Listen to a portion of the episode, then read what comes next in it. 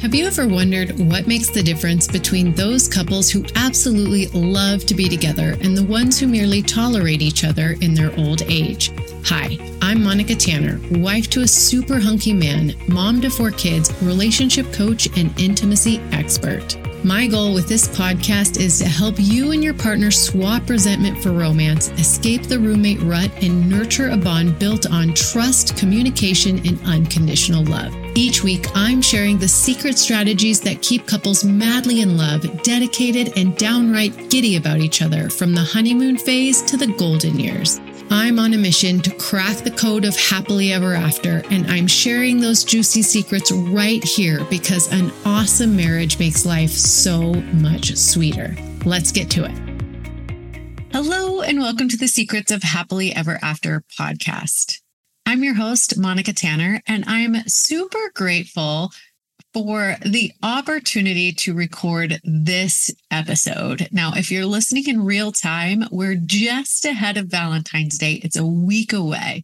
And I wanted to record an entire episode on how to make Valentine's Day more enjoyable because you're in either one of two camps. You love Valentine's Day, it's your favorite holiday, you're going to go all out. Or two, you hate it, it's over commercialized. Why are we forced to celebrate this anyways? And usually those two people marry each other. And so either the one who loves it tones it down and pretends like it's not that big of a deal, or the one who doesn't tries really hard to make it special and usually falls short. Today, I want to give you three tips for a more enjoyable Valentine's Day. And you can actually use these tips to create a better experience for any holiday, gathering, or event. But before we get started, I want to mention to you or encourage you to think about giving your spouse the gift of weekly non negotiable date nights this year for Valentine's Day. Now, I've created the date night journal, which is a journal where you can record 52 weeks of date night plus some extras in a very simple and meaningful way. So, the gift you would be giving your sweetheart is the commitment to go out on a date every single week and then document your love story using this journal. Now, if you order in the next couple of days, you'll get this journal before Valentine's Day. All you have to do is go to monicatanner.com backslash journal and you'll get it in the mail before the holiday. All right, on to our episode. So, today I want to share with you three tips to a more enjoyable holiday, even if one or both of you are not romantic or creative. Number one, my first tip has to do with creating open lines of communication. Now, this seems pretty obvious that you'd want to communicate openly about what you want to do for Valentine's Day, but most of us fall into this silly little dropping hints game or hoping and wishing that our partner's just going to know what we want. Or again, minimizing, like, it's okay. Valentine's Day is not that big of a deal. We don't have to do anything. All of which causes resentment. Now, if you've been married for any length of time, let me know how that's going for you.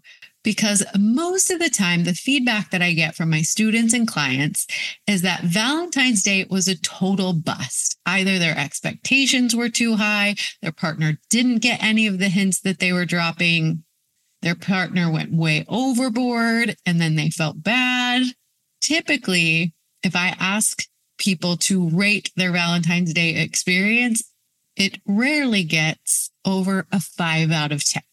And the solution to this is to take some time before and talk about it using open communication.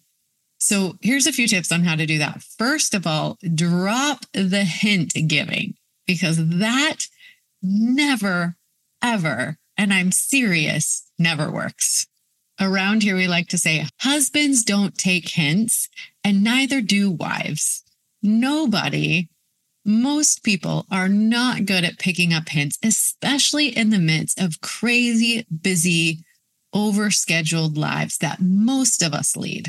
So stop it with the hint dropping. Number two, choose a time that is not a high stress or high conflict time. So while your partner is in the middle of a stressful task or just getting home from a stressful day or falling asleep, are not great times to initiate a conversation about your Valentine's Day plans. Instead, try approaching your sweetheart with, Hey, honey, I've been thinking about Valentine's this year and I wanted to run some ideas past you. Can we come up with a time in the next couple of days that would be a good time to chat about this? That way, you're not catching your partner off guard or at a stressful time. You're actually making time to talk about your Valentine's Day expectations, which is the first step of opening the lines of communication. So choose the right time and setting for the discussion. Now, once you're sitting down to have the conversation, make your requests without blame or criticism. For example, saying something like, we always screw up Valentine's Day, or I hate the way we do Valentine's Day, or Valentine's Day is always, or I don't like the way we celebrate Valentine's Day. That tends to open up your partner to a lot of defensiveness or judgment. It tends to make them close off to anything else you might say after that.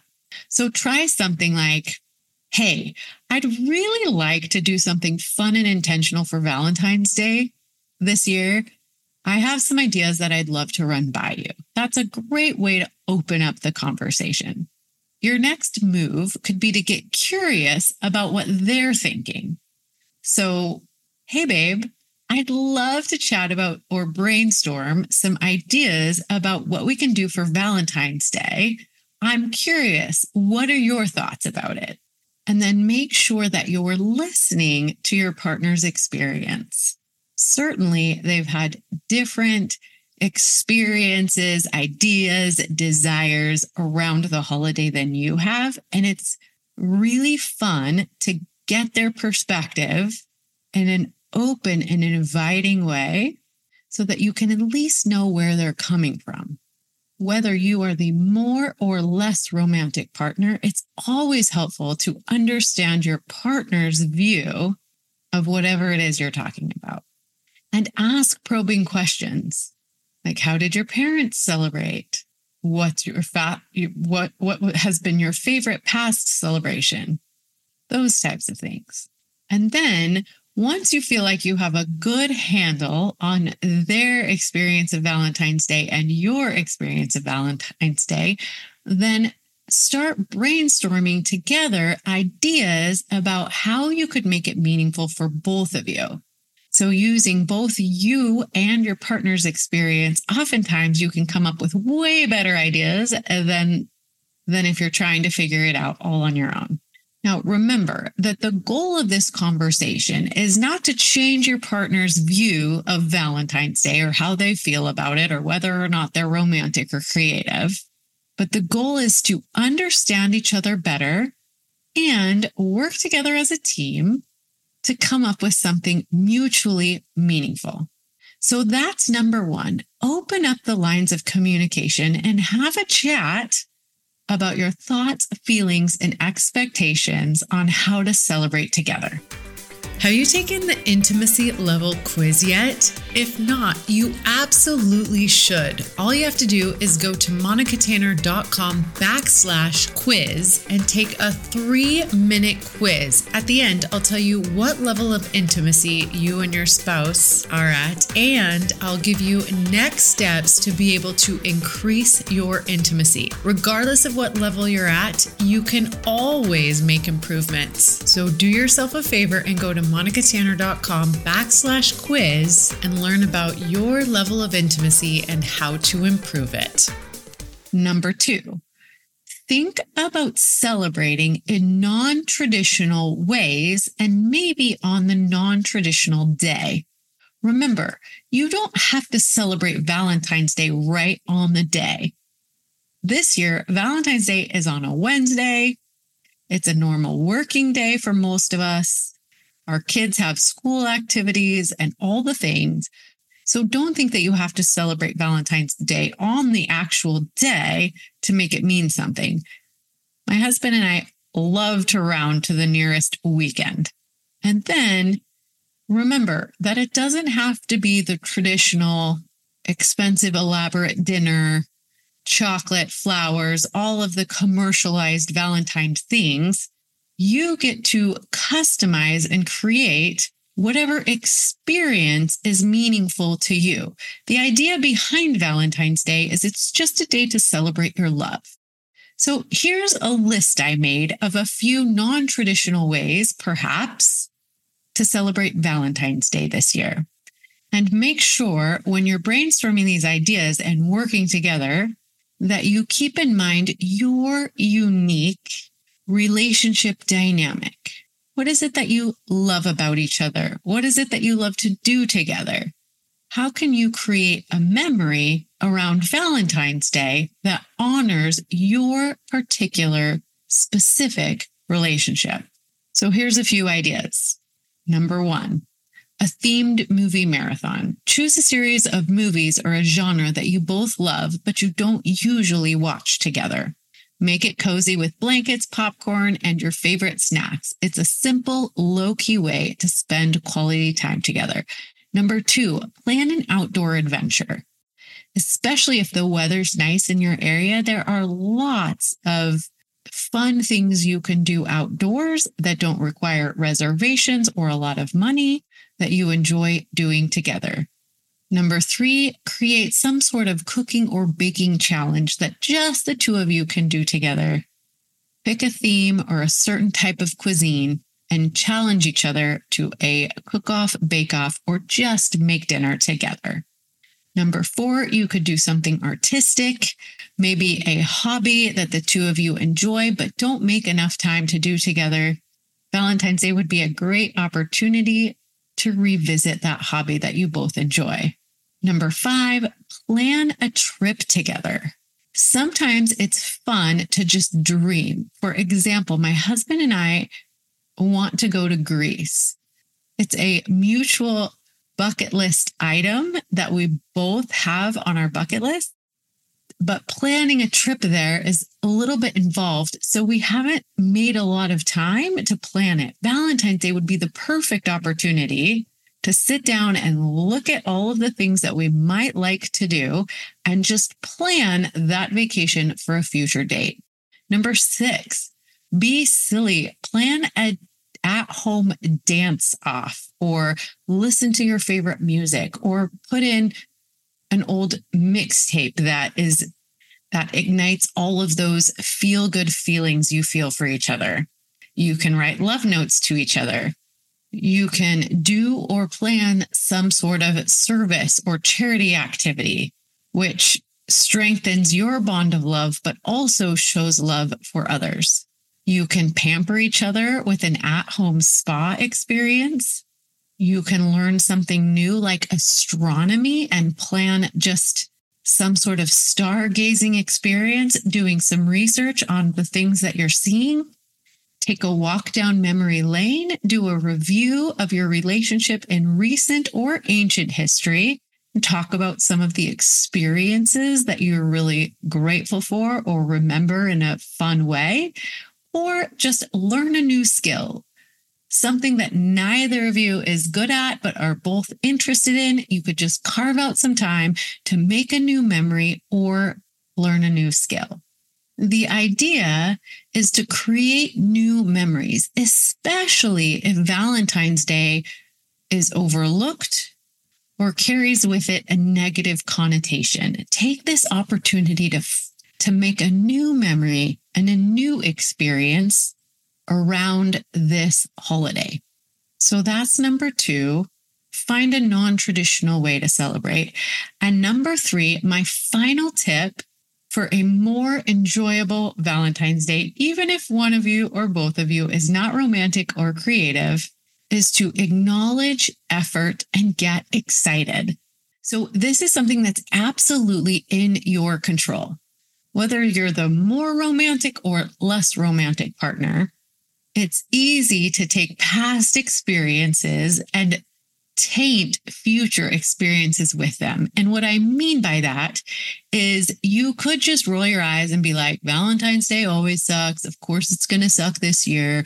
Why do we have to celebrate this commercialized holiday? Like all of the thoughts that may be running through your head, try to replace them with some excitement. Like now that you've opened up the lines of communication. You've brainstormed something non traditionally and fun to do together.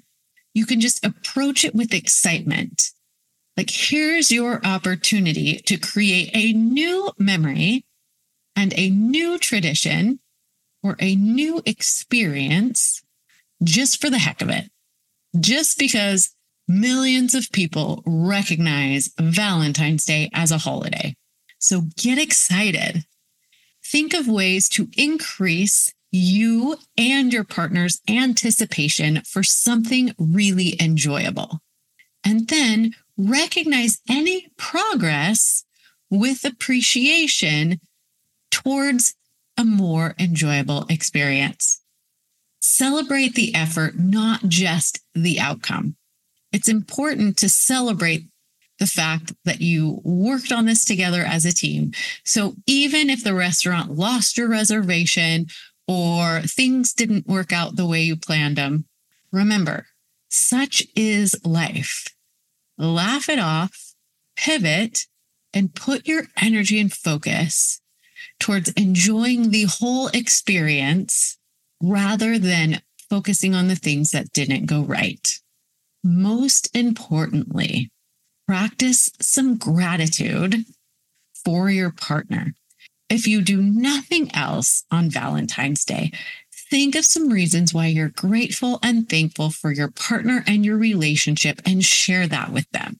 Even when everything goes wrong or only half of the things go right, there's always something to be grateful for. And I guarantee if you can find that thing and you can acknowledge any progress towards something better, then you're winning. Congratulations. You've created a more enjoyable Valentine's Day. So, my friends, with Valentine's Day coming up, I encourage you to number one, open up the lines of communication. Number two, think about non traditional ways to celebrate. And number three, acknowledge effort, progress, and show your appreciation. Whether you're listening in real time and you're going to apply these to Valentine's Day, or you just happened upon this episode and any other holiday like Thanksgiving or Christmas or New Year's is on the horizon, use these tips for a more enjoyable experience together. And I will see you next week, which happens to be Valentine's Day, same time, same place. And until then, happy marriaging. If you had as much fun as we did just now, I hope that you'll head over to your favorite podcast player and leave a rating and review for the show or share it on social media. That's how other people can find this awesome content and we can spread the message that happily ever after is possible. Feel free to check out my website, monicatanner.com, to find out more ways you can work with me. And as always, thank you so much for spending this time with me. We'll see you next week.